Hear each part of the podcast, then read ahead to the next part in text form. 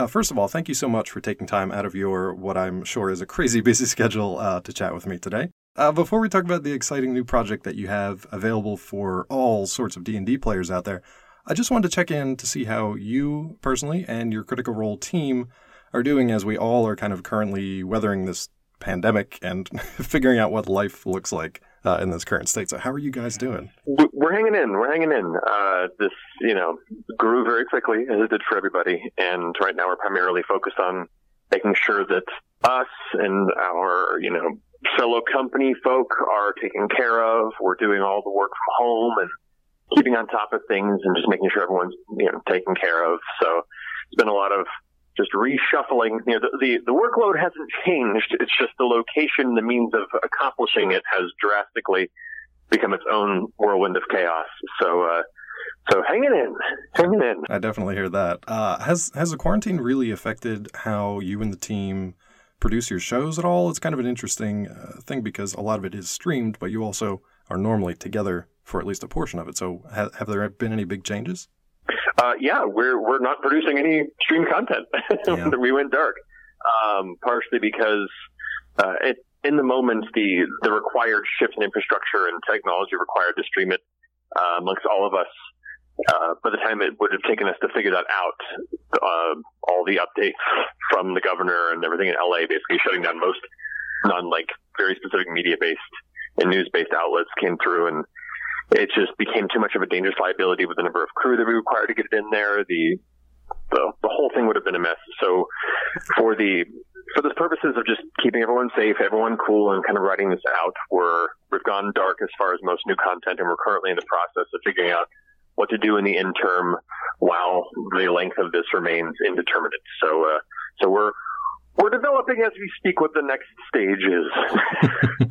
well, on the bright side of this, people, you know, a lot of people are staying home. There's uh, people have a lot of free time on their hands, and they're actually looking for new content, stuff they maybe didn't get to check out before. They didn't have the time for it, and now they do. So, for folks out there who may not be familiar with Critical Role or the D&D campaigns that you and your cast put together, how would you explain that to maybe a newcomer who's seeing it for the first time?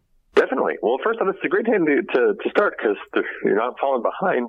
Um, so it's me and a, and a, bunch of my friends. We're all professional voice actors and cartoons, video games, and, and other such uh, media. And we started playing D&D about seven years ago. Um, and about five years ago, we began streaming it online and it became a bigger thing than we ever expected. And so it's just every week we play live on Twitch.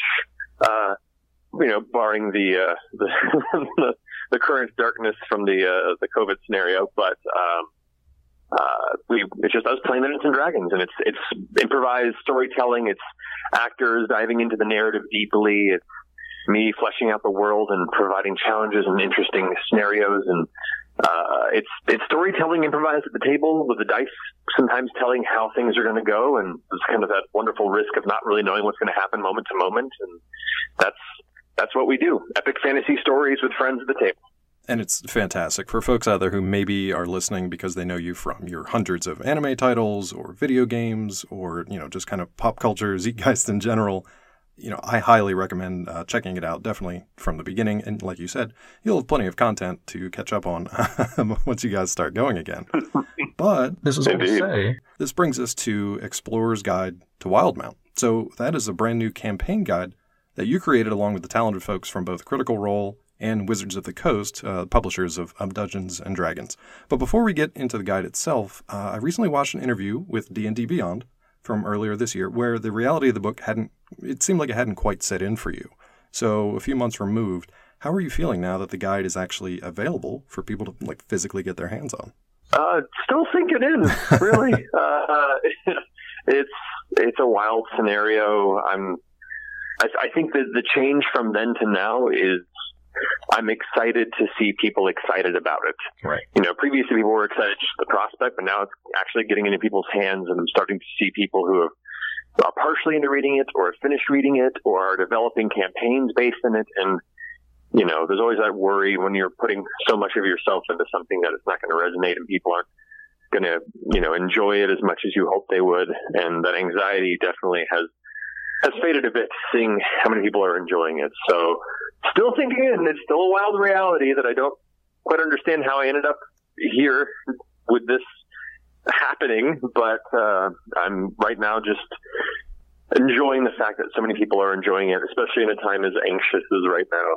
You know, and speaking of that anxiety, not just kind of the, the overall anxiety everybody's experiencing in the world right now, but sort of that mm-hmm. professional mm-hmm. or that creator anxiety. It's interesting that you have what, you know, looks like on the outside a super successful career. Obviously, this side project that turned into something so much more. You know, we can talk about the, the Kickstarter campaign for the animated series that raised, you know, well over $11 million, which is just kind of mind blowing in and of itself. But yeah. how, I mean, I don't know, I guess this is more of an existential question, but how, how do you stay humble? But then also, how do you stay hungry to continue creating, to continue to whatever that next level is? That's a good question. Um, from a from a humility standpoint, uh, I don't know. Self loathing helps a lot. uh, um, uh, it, it I mean, it's hard to, to, to pinpoint. I don't know. i am very thankful for the things that I have in my life. You know, I didn't grow up with a whole lot, and um, we get to the fact that we've been able to turn something into a success, kind of based purely out of the people that we love in our chosen family, playing games, having fun together, is surreal. And that's also the core of why I think it has resonated with people. So, all of us going into business together and making sure that the main tenet is that we still care about each other and that we're friends before business. And so, you know, to me, a lot of it is just making sure that what we're doing, we believe in, that we're doing it right, we're doing right by everyone we work with, uh, has been a, a big thing. Um, the responsibility is there as well, you know, for the people that do engage in our content, uh, especially when the world is as chaotic as it is in recent times, um, you know, wanting to make sure that we, continue to to be that light for people out there that need it. Um, and I think from, from from my personal standpoint, I don't know. I'm just a huge nerd. Have been my whole life. I grew up, you know, with with geek culture as my culture, and to to be a part of it, I'm just extremely appreciative, and also understand that at any given point it could all just go away. Right. So just appreciating every moment that it's there, and try and do the best with whatever platform I have for the time that I have it that's kind of the, I guess, to answer your humility question, as far as um, keeping hungry on it, I don't know what else to do. Mm. Uh, if I wasn't doing this professionally, I'd be doing it as a hobby anyway. You know, I love role playing games. I love performing arts. I love writing and telling stories and playing games with friends. And now it's just, you know, become a means of sharing that joy with so many more people across the world. Um, the, the, uh, the responsibility of it is definitely greater, and the uh, the stakes are about higher because we have employees and healthcare and all the things that kind of rely on those elements of storytelling now. But um, but yeah, I'm, I'm I'd be doing it anyway. So I, it's not so much that I'm worried about losing the hunger.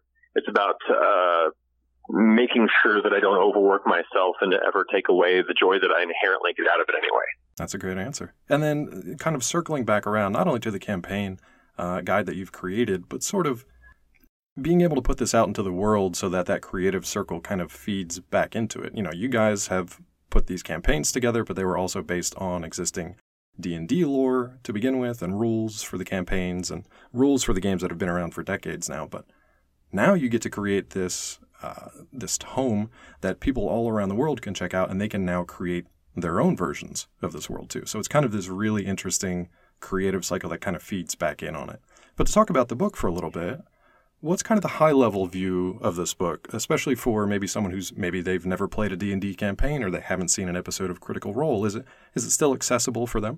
Uh, if, if you've never played D&D, it is still accessible. If you're a fan of the show and want to learn about the lore and the history of the world and details of the locations and various factions and societies that exist there. And even if you have no idea what D&D is and you just want to kind of look at a, a fantasy world structure from a societal and geographic standpoint and kind of get immersed in a place that you're unfamiliar with that is a little more fantastical and different from what you're used to, um, then it definitely serves that purpose as well. I've, I've been very careful to present it not as like an instructional, you know, uh, college study book by any means, more of a uh, informational but still with a narrative flair and written to to tell its own story within the information that it gets across. If you are a fan of Critical Role, but not necessarily a D&D player, this is a great place for you to get immersed in all that detailed lore and find out more information about the world that you've already kind of followed along with with our campaign,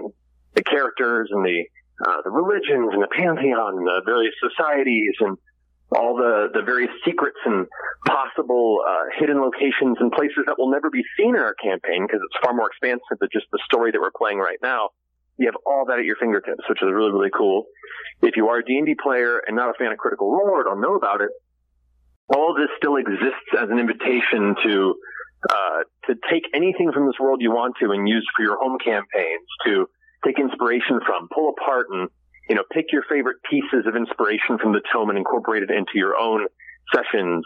Uh, not to mention it has a bunch of new character options and a whole new slew of spells with a, a, a new kind of almost, I want to say, uh, quantum physics or astrophysical affair type design to them um, new creatures, new magical items. It's got plenty of things for anyone to pull from, whether or not they're familiar with Critical Role. And if you're familiar with Critical Role and Zombie, then I mean, this book was definitely made for you. Yeah, and that's that's kind of the lead into my my next question. At the opposite end of that spectrum, there's got to be a ton of content that's going to be, you know, it's going to delight fans of yours and and D and D, but also stuff that's going to surprise people too. You mentioned different types of spells and like a whole new uh, sort of wing of magic or a whole new kind of approach to, to magic. You talked about it a little bit in your uh, the interview earlier this year, and you just mentioned sort of gravity effects and time effects. Can you maybe elaborate a little bit on that? Correct. Yeah. So I grew up with a, with a fascination with uh, quantum and astrophysics. I've just been a hobbyist reader growing up. So for me, that was an aspect of magic that I wanted to kind of explore a little bit more and give it its own unique flavor. And so I developed a uh, kind of an umbrella of a source of magic called dunamancy, based on this energy dunamis. Um, it is the the magic of potentiality and actuality. Um, it is the the potential power of things before a choice is made, before an effect actually takes the world around it, and utilizing that that potential energy to uh, mess with and tailor the base fundamental elements of the universe. And so a lot of the magic is based in uh, manipulation of gravity and density. A lot of it is based in the manipulation of localized time and its passage. Some of it deals with probability and adjusting timelines to better suit a vision that you may have for the future as opposed to letting the world's fate take it and, you know, can take it into your own hands a little bit. So, uh, it deals a little more in those esoteric realms. So there are spells that deal with uh, you know, at the higher levels, like localized black holes, things that can manipulate the battlefield through adjusting the pull of gravity from different directions or crushing them with infinite density or locking an object in place so it is unaffected by gravity, movement, or density. Um, there are spells that deal with, um, you know, adjusting a, a, creature's place in time and shunting them to another moment within a few seconds, un, unaware of what has happened or transpired in the interim. Uh, and there are the ability to grant players the capability of adjusting their fate in a moment of time, whether an individual or many.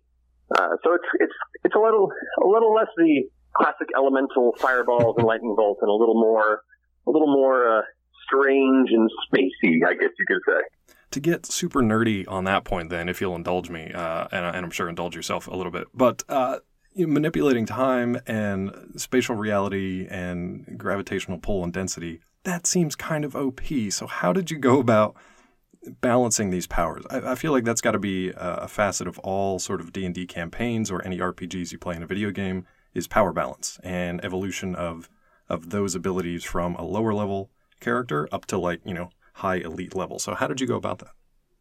Uh, it was both just kind of learning through years of, of trying out homebrew character capabilities and spell design and using comparisons to existing spell levels and making sure that nothing overshadows equal spell level capabilities. Um, so, for instance, like the Graviturgist, which is one of the wizard subclasses that focuses on gravity, they're not summoning black holes at the top of the character progression. Their low level abilities include adjusting localized gravity, where all of a sudden a group of enemies in a 10 foot radius might have uh, gravity might double for a short time, so their movement is slowed and they take a little bits of crushing damage from just the intense heavy weight of that moment. They have abilities so they can adjust the density of a target, whether it be a creature or an object, to be half its weight or twice its weight. So if something's too heavy to grab, now it's twice as easy to lift. Or if an one of your friends needs to get somewhere quickly, you could lower their density by half and they actually can get somewhere quicker because they weigh less. So it's kind of like utility, small scale stuff. But as they get more powerful down the road, they can eventually, like if they see a friend attacking an enemy, they can increase the gravitational pull of that weapon towards the enemy, thus doing additional damage because it hits them with spike force. Or if an enemy falls, they can cause them to fall for more damage as you pull them even harder towards the ground they slam into. Eventually being able to become uh, their own kind of event horizon where a radius around the wizard becomes crushing gravitational energy. Um, so like the, the abilities do scale uh, from a low level small manipulation of elements of the world around them to even greater. And like time magic is always a bit, you know, pardon the reference, wibbly wobbly. Yeah. Um, and, and dangerous if it's not well tended to. So the idea here isn't being able to jump back in time. That's, that's always where things get messy. So time, time manipulation is not so much about being able to go back in time more than it's adjusting the flow of it, adjusting a person's place in it. Um, so for instance, like the Chronurgist wizard has abilities where like they can put an enemy into temporal stasis. You can lock them in a moment of time for a round where they are unaware of any passage of time. They don't do anything. Their turn is lost. And if you, if nobody damages or touches them, for them, it's like nothing had passed, all of you have been able to continue on for a short period of time. Um, abilities where they can cast a spell and at the moment the spell be released, they can lock that spell into a small moat of energy and then hand it to somebody else. So at some point later can activate it to release the spell from the moment it was cast at a much later point in time. Then eventually they do have the ability to very, very briefly in very localized period of time kind of rewind a moment in fate to give it a possible better outcome where they can kind of choose one of multiple timelines and then take the one that seems best to their uh, to their benefit and then choose that one to be the timeline that continues. So once again, it scales up as it progresses and the effect on time and time manipulation is localized enough and controlled enough to the point where it doesn't become so powerful that it completely derails or, you know, messes up a campaign like is very possible if you're not careful. Yeah, I was going to say it sounds completely insane, but in the best possible ways. So, how how much of that you mentioned? You know, it kind of came from the the uh, critical role story that you kind of progressed uh, over over the years, but also through kind of your own homebrew attempts too. So, how much of this was was playtesting when you were actually putting the guide together? Physically all together in one place for people to be able to access it at home. Because it's one thing to put it on with your friends or your, your comrades or whatever. It's another thing to be able to put a guide in somebody's hand and then, you know, hope that they can make sense out of it. So how much of that did you kind of have to tweak from, uh, from playtesting? Uh, a, little bit of tweaking, not not too terribly much. Um, thankfully, a lot of that is on the shoulders of the publishing partner, which is the code. Right. They have a much larger pool of testers and processes in place for this, which I do not have access to. So a lot of this would be me fleshing out a design, then collaborating with the designers at Wizards to kind of fine tune or tweak anything where it seems like this is a pretty solid version of this.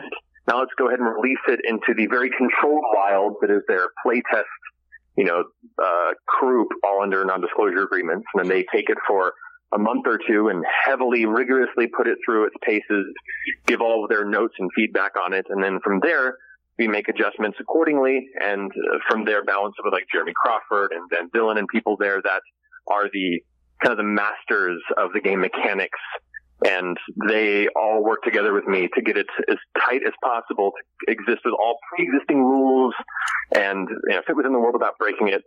And uh, that was that was pretty much the process in a nutshell, right there.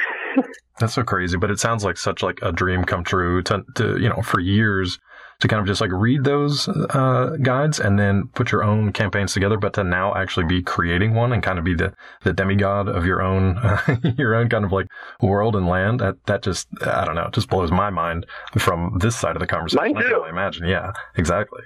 Uh, continuously. I mean, the moment they sent me the physical book in the mail yeah. about a month ago, and I got to look at it in my hands, it was deeply emotional and very surreal. Like I was kind of having a, a brief out of body experience at that moment, kind of flashing back to my, you know, 15 year old self yeah. where this tabletop ride really began, and uh, it's. But like I said earlier, still processing. It's going to be a while.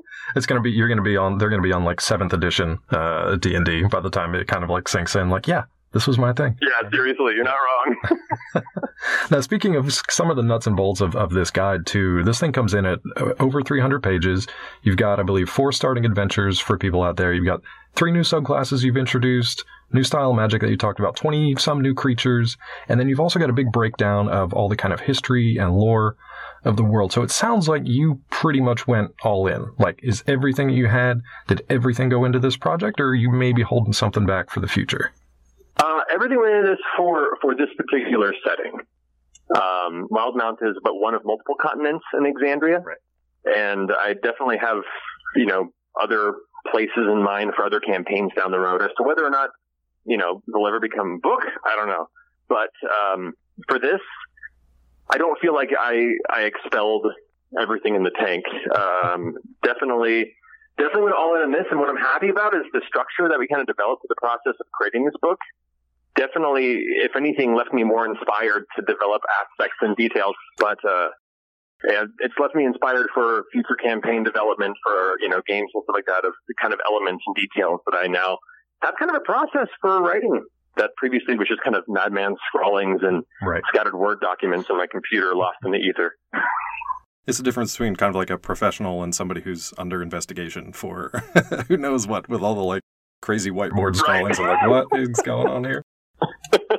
One of these days, I'm going to confuse a detective really heavily. Exactly. Just like, no, no, I'm, I'm it's it's D and D. I swear, it's fine. Have you seen Stranger Things? Yep. Perfect. So, so talking about that and kind of the way that these worlds evolve and the way that uh, stories kind of change and take shape, have there been discussions about maybe future expansions to this particular guide? Or you mentioned, you know, uh, story campaigns set in other areas of Exandria, other areas of the of the continent and the world. Anything like that that you can talk about? I don't know yet. Uh, this this was just a big endeavor to get it out of the out of the door. Sure. And on top of the book, working on the animated series pre-production, yeah. on the all the other things that we're doing as critical of the company. It's it's very much having to make sure that I relegate my attention to just the right amount of things that I don't go crazy. Um, so that I, I don't know what's in the future in regards to that, but I think when we see the numbers come through and if free time is emerged in the future and if, you know, Wizards is interested in doing another book when I'm at a, a time and place in my life that I, uh, raring to go on another tome, then, uh, yeah, I'll, I'll happily jump at that. It was a great experience, but, uh, nothing, nothing confirmed at the moment. Gotcha. Well, in case people are wondering how they could actually get into this and not sure if they want to check out the full guide yet, I believe there is one free adventure that's available both from Critical Role, from the virtual tabletop platform Roll20, and also Dungeons and Dragons and, and Wizards. So, what can you tell us maybe about that sort of mini campaign that is uh, kind of an entry point for people who want to check this out? Right. So, for, uh, for the Roll20 campaign, so the most I can tell you without any spoilers sure. is each adventure that we have of the four is designated to one of the major regions in the continent. So you have a variety of starting places. And uh, each adventure is designed to take a group between levels one all the way up to three. So it's like a, a, a early beginning your campaign type of uh, uh, adventure to kick off a campaign is the idea. Right. So for the Frozen Sick venture, that takes place in what's called the Biting North. It's the far kind of icy north of Wildemount, and it begins north of the dwarf and elven uh, diarchy known as Uthodurn, and a small village called Palebank, which is a northern like ice fishing village, uh, far outside of main society and the the front lines of the main conflict between nations that a lot of the book is based around. So it's a lot, a little more isolation based, a little more in the wilds, away from society, and I would just say that this discovering discovering a strange mystery regarding a disease that seems to be spreading weirdly timely. Didn't expect that to, yeah, to sure. uh, coincide. Who does? Um, but a, a, magical disease that seems to have taken hold, and the mysteries about what its source is, how, if it can be handled, and the kind of mysterious individuals and narrative nature surrounding how to deal with this and the people involved. So it's it's very much a little more suppose your classic swashbuckling high fantasy, this adventure is much more about the the darker mystery, being away from the prying eyes of the law and what that means, good and bad. um, and the, the, the mysterious unknown of a place that is uh, vastly uncharted and still being discovered by the main societies of Wildemount. As much as that description makes me want to just immediately just jump into that with my friends, uh, like probably online streaming, since we can't all get together now, uh, I'm curious because we've only really got to see you as dungeon master. What sort of characters do you tend to gravitate towards when you're actually playing a campaign and not leading one? Oh, good question. Um, I I always tend to be the player that picks my character last because I like to fill whatever role the party doesn't have. Right. You know, I, I, I don't tend to be the person like, I've always wanted to play this character, and to play this character, and you just have to deal with it. Um, which is fine too, but, but for me, I, I like playing the support. I like being whatever, whatever fits best in the group based on what everyone else chooses. If, if that's not a scenario and I can just pick, I tend to lean towards things with some element of spell casting. I like the utility of having spells at my disposal. Um, and if I'm going to pick the uh, fifth edition class rules, I think my favorite class is the Bard. I love the idea of having access to a fair amount of really interesting and fun utility spells and capabilities to inspire and help your teammates. Uh, and just generally being a you know a charismatic ba- charismatic bastard who can waltz into social situations and for better or for worse make them dynamic. that sounds spot on.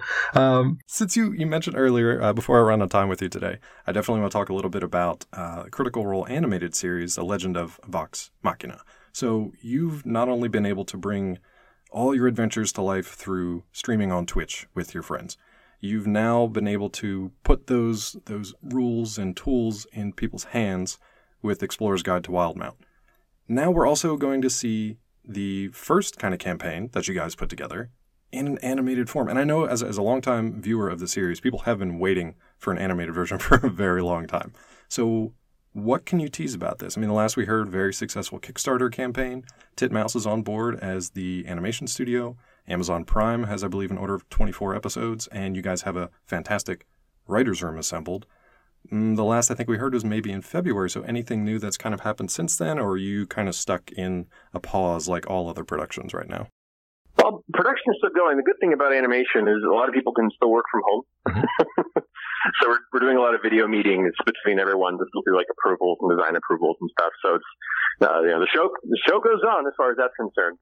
Um, but right now, I mean, it's, it's going great. It's, it's still a weird thing as a person that grew up loving cartoons and initially was wanting to go into animation as an artist when I was much younger to now be involved in animation from a different side is, is wholly crazy.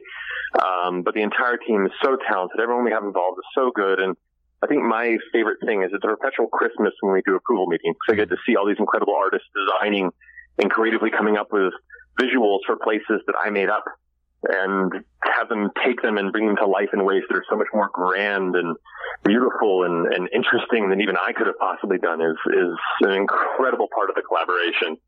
Um, but we're, we're going ahead. We're, we're cruising through on season one, which follows the, uh, has two episodes at the beginning that are a whole new story kind of a, a unique tale that nobody's seen um, on our stream, at least. And then we have the Briarwood arc that progresses for the rest of season one, which was kind of the first major uh, like narrative arc that kicked in when we started streaming way back in 2015. Uh, but it's it's going great. We're, we're we're finally like we're getting casting tuned up. We're getting production, you know, uh, animatics back, and it's just it's awesome. what is the kind of what's the kind of behind the scenes with that? Because you're you know you're you're the DM for the show, but that doesn't necessarily mean you're like a show runner. So what is the kind of maybe creative process behind the scenes of uh, how did you decide uh, which stories to tackle and who gets to write up new ones and what's kind of the breakdown of that behind the scenes if you can get into it?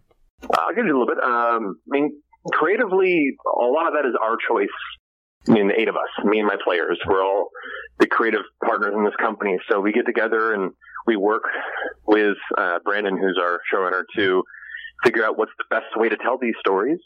And then we uh, work with the writers' room to then beat out the season episode by episode and character arc by character arc in the, the classic animation writers' room sense. But all of us are present to one, guide the story, to make sure that beats that are important to each of us as players and as creators are within there and to help the adaptation process. And it is an adaptation process because we have hundreds of hours of gameplay that we have to condense into, you know, for the season one at least, 12 episodes between 22 and 25 minutes. That's, you know, that's a, that's a lot of condensing you have to do. Yeah. Uh, so part of the adaptation process is working with these writers, and part of what a large, large part of what I do, and at that part of it is being present to help guide the story, being present to answer questions about world lore, uh, and being present to push for and help uh, define what parts of the story are the most important in the core and the heart of the things we have to convey. What things can be changed without really, you know, uh, undercutting or diluting the narrative and the core of the story. What things absolutely cannot be changed, and working with everybody to get it to a place where it's something that still is very much the tale of Vox Machina that everyone who watched along knows, but also is unique in its own right, has a couple of surprises, and any changes that we made are only changes that make the story better for this medium. So that's been a large part of what I've done as far as like the writer's room is concerned in crafting the story. And then from there, it's being present for all uh, design approvals, whether it be like character designs, location and background designs, anything that's uh, you know cultural in the world. Uh, it's been kind of like being the lore master and the world you know, expert on it, which I guess I am because I made it up. it's weird. Uh, and then also script approvals. All of us, the entire cast, go through every single script as they come in and give notes on dialogue to ensure that it's as, you know, natural and as, as keyed into that character's personality as possible. Uh, it's a very, very collaborative process and it's kind of cool that all of us get to be as involved in every step of this to ensure that it's something that we all are confident about and really excited about. And it's been that way every step. That's a great breakdown and a great tease, and I'm sure fans, myself included, are looking forward to seeing anything and everything we can get uh, as we get closer to the release date. But back to the guide for a second. Can't wait to show you. Yeah, absolutely. Uh, and you are more than welcome back on the show uh, if and when we we get to see some more. Uh, but I'd be remiss if I didn't talk about or give you a chance to talk about the massive community uh, and fans of Critical Role who actually had a chance to submit some of their own artwork to this guide. I think you said something about maybe half of the artwork is actually from the fan community. Can you talk about that a little bit? Correct. Yeah. I mean, the main thing about Critical Role is it's fun. It's great. It, it, I'm, I'm really proud of everything we've done, but we it wouldn't be what it is today if it wasn't for the incredible community that's come around it and supported us and supported each other. Um, if I, if I'm proud of anything the Critical Role has done, uh, I'm proud of the community that we've created and the people that have become a part of that. So um, any opportunity we have to to lift others up, to work with members of the community, to try and you know kind of share in that opportunity with people who've been there with us, we're going to do our best to do so. And as part of that, as soon as we had this conversation with Wizards about the book, that was a big important part to me was we had so many of these really talented artists out there that we've seen in the community. Can we please involve them in the book? Yeah. And so Wizards, Wizards said, all right, give me, give me a list and examples and links. And so I made an, an extensive list of community artists that have submitted to our galleries, that we've just seen their work online, that we may have worked with with our art books and other things, and sent them off to Wizards. And they picked from that list, and we managed to, at the end of the day, have, you know, close to, if not more than half of the artists in this book are directly from our community. And a lot of them have continued to work with Wizards on other books thereafter. So I'm extremely happy that we were able to to bring people the opportunity to work directly with Wizards and looks like carve out another aspect of their career and continuing to work with them. That is so cool. I love seeing things like that where fan fiction, fan art is rewarded. You know, the hard work and the talented people out there who get invested and involved in a project, whatever it might be, and they put that work out into the world. I love seeing it get uh, rewarded and legitimized, which I think is a big thing, especially with with fanfic that some people still kind of like look down on it, or fan art similarly. So I love that it's kind of legitimized and then uh, you know brought into like a professional uh, sort of sense, and you're getting to give back uh, to those fans who gave so much to you guys as well. So that's that's just a great story. I just wanted to make sure to highlight that. Yeah, no worries. It's something I'm really proud of, and something we're going to continue to try and do every chance we have. We're, you know, we're thankful that we have the opportunities to possibly lift others up and you know, I I'm a fan of all this stuff as much as any of they are. You know, I grew up going to conventions and waiting in line to meet voice actors and people that I admired. I grew up doing my own fan art of things that I was, you know, inspired by. And so if anything, it's just a cycle coming back to be on the other side of it now and have that chance. Hell yeah, I'm going to take it. Definitely. Uh, as we start to wrap up the conversation today, I want to just get another high level kind of comment from you about what you're hoping that both new and longtime fans of, of yours professionally and Critical Role, what do you want them to get out of this new guide, the Explorer's Guide to Wildemount?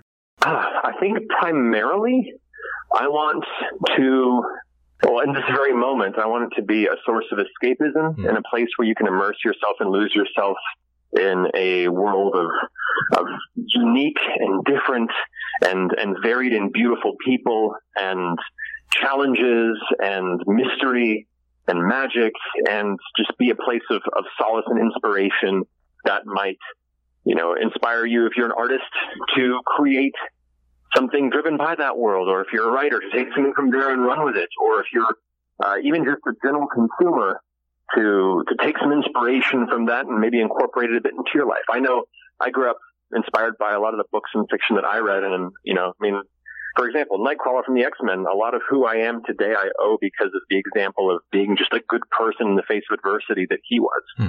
And so, in a in the same way, if if anything that I've written can, you know, any of these characters, any of these stories can inspire folk to uh, to be a to, to strive to be a better person in a world where that can be challenging, And that's the that, that's the most I could hope for. Uh, though it's a bit of a very high-minded answer to your question. Um, on a, a more subtle level, I hope people have the opportunity to to grab this book, enjoy it, and if they haven't gotten up the the courage to run a game of D and D before, if they're a fan of the show and they can see these familiar spaces in this world they've already spent a lot of time with, this would be the book to get you started to run a game for your friends. Absolutely. I know as somebody who uh, didn't play a lot of D&D growing up, but I was in a homebrewed Gundam RPG with friends of mine that I still kind oh, of like shit. have super fond memories of. Have you ever have, have, you ever dabbled in other genres for RPGs? Maybe like a horror tinged one off or, or sci fi focused ones, or do you stick with fantasy? Uh, well, our main Critical Role campaign is fantasy. Kind of uh, that's where it started. Sure. I've been playing RPGs for well over 25 years cool. now, and uh, I've I've played many genres. I've played uh, hard sci-fi games before, and like Diaspora was one of them. I think there's stars without numbers. Um, I've played uh, Traveller, which is kind of a little more sci-fi, but looser, more fantasy sci-fi. Yep. I've played uh, Rifts campaigns in the past, oh, which are their own cluster, cluster muck of everything. like let's just jam every genre in there and see what happens. Just kitchen sink. The, uh, the kitchen sink of RPGs, yes. Um, so yeah, I've, I've, played many genres and I, I, enjoy all of them for their own reasons. Fantasy is just kind of where my heart lies as a, a Lord of the Rings kid growing up. Um, that was the one that really kind of drew me in. But, uh, but I thoroughly enjoy sci-fi. I we just ran a one shot, uh, in an association with Bethesda and id Software for the Doom Eternal release where I got to run a, a you know, demonic sci-fi one shot where my players got to be these demons attacking a, a futuristic military base. And, cool. you know, any, any, any chance we have to mix and mess with other genres is always a, a nice little breath of fresh, fresh air and a, a, a, a difference to the usual swords and sorcery that we enjoy so much. Absolutely. And that leads into, unfortunately, my last question for you today.